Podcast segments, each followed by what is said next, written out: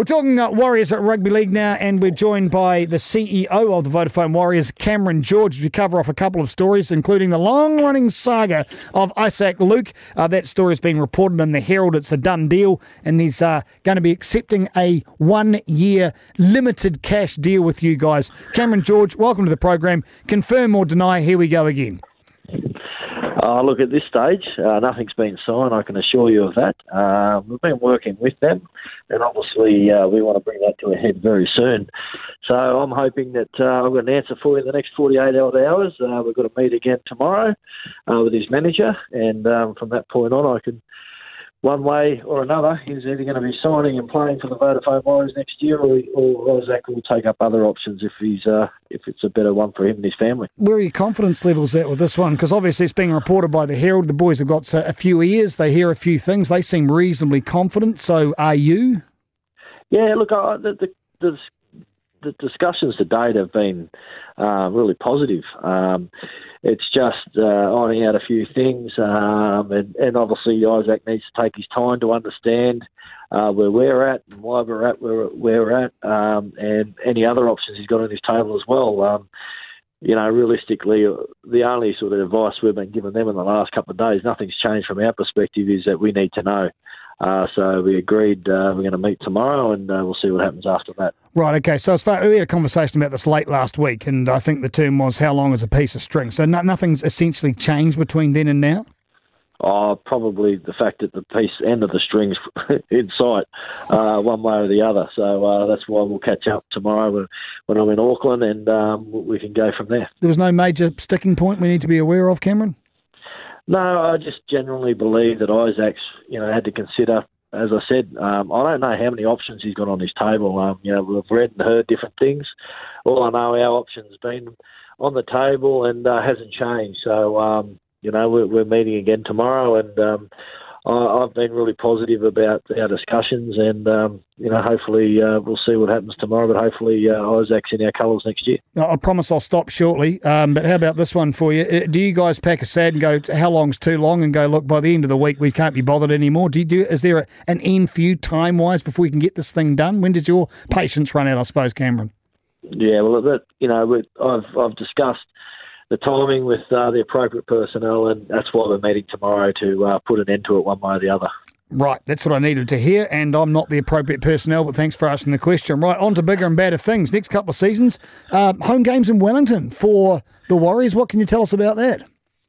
Yeah, we've agreed to uh, bring a game to Wellington uh, next year in 2019 uh, uh, for the Premiership and uh, also in 2020. So uh, we've partnered up with Wellington City Council along with Westpac Stadium and we're very excited about that. It gives us an opportunity to grow our presence in New Zealand and to do it over two years made sense to me um, was something that I was after if we were going to take the game away because it gives us an opportunity to develop and maintain relationships both in the community and also uh, with the commercial sector. As far as other games that have been played in Wellington, a lot of them have been home games for other clubs. These are home games for the Warriors, I'm presuming. Yeah, there's one home game per year. It, was that out to tender at all, or is it just something that you guys have negotiated through?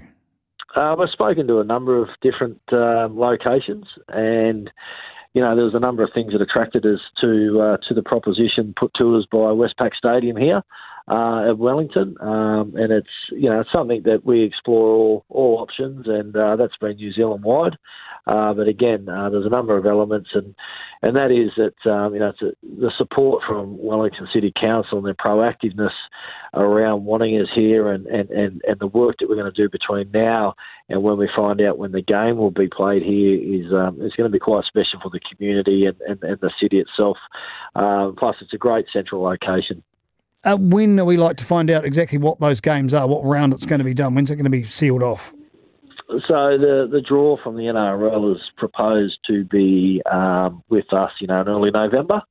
So um, you know, obviously at that point in time, um, we'll know exactly when we're going to be playing here. Um, they they're aware of the availabilities with the stadium, and um, we'll work together to fit you know to fit the right game in there. What are your other considerations besides stadium availability? Plenty that's a big one. If it's not there, you can't play. But is there anything else that sits in? Read the time of year it needs to be played. The, the best time for Wellington, the best time for the Warriors. I, I just feel that um, you know on the back of last year or this year, we uh, you know we were taken to Christchurch with Manly, so obviously that might be another option again next year. So for the South Island, we're, we're having a presence there in that regard. Um, you know the central you know the central north, well, you know, the lower North Island is an area that um, you know I believe we can have a greater presence, and uh, it's strong. It's a strong rugby league um, uh, connection here with a number of players representing various clubs in the NRL. Uh, our, uh, our own head coach is, is a Wellington boy. Um, and the in the um, community sector is very proactive in getting involved with events here. So um, it's something that you know we just don't make a decision with overnight. Um, we, we spoke to a lot of commercial partners, um, and they've got a strong presence here as well. So collectively, as a club and a, and, a, and a, city, we can do some great things down here. So tentatively, it's a harbinger of future expansion, but you can't go too far because I suppose you've got your, your fan base in Auckland, the guys that pay and the girls that pay their, their membership to go to the games. You can't take too many games away from Mount Smart, but you wouldn't mind to a degree. I mean, how far does it go, do you think, Cameron?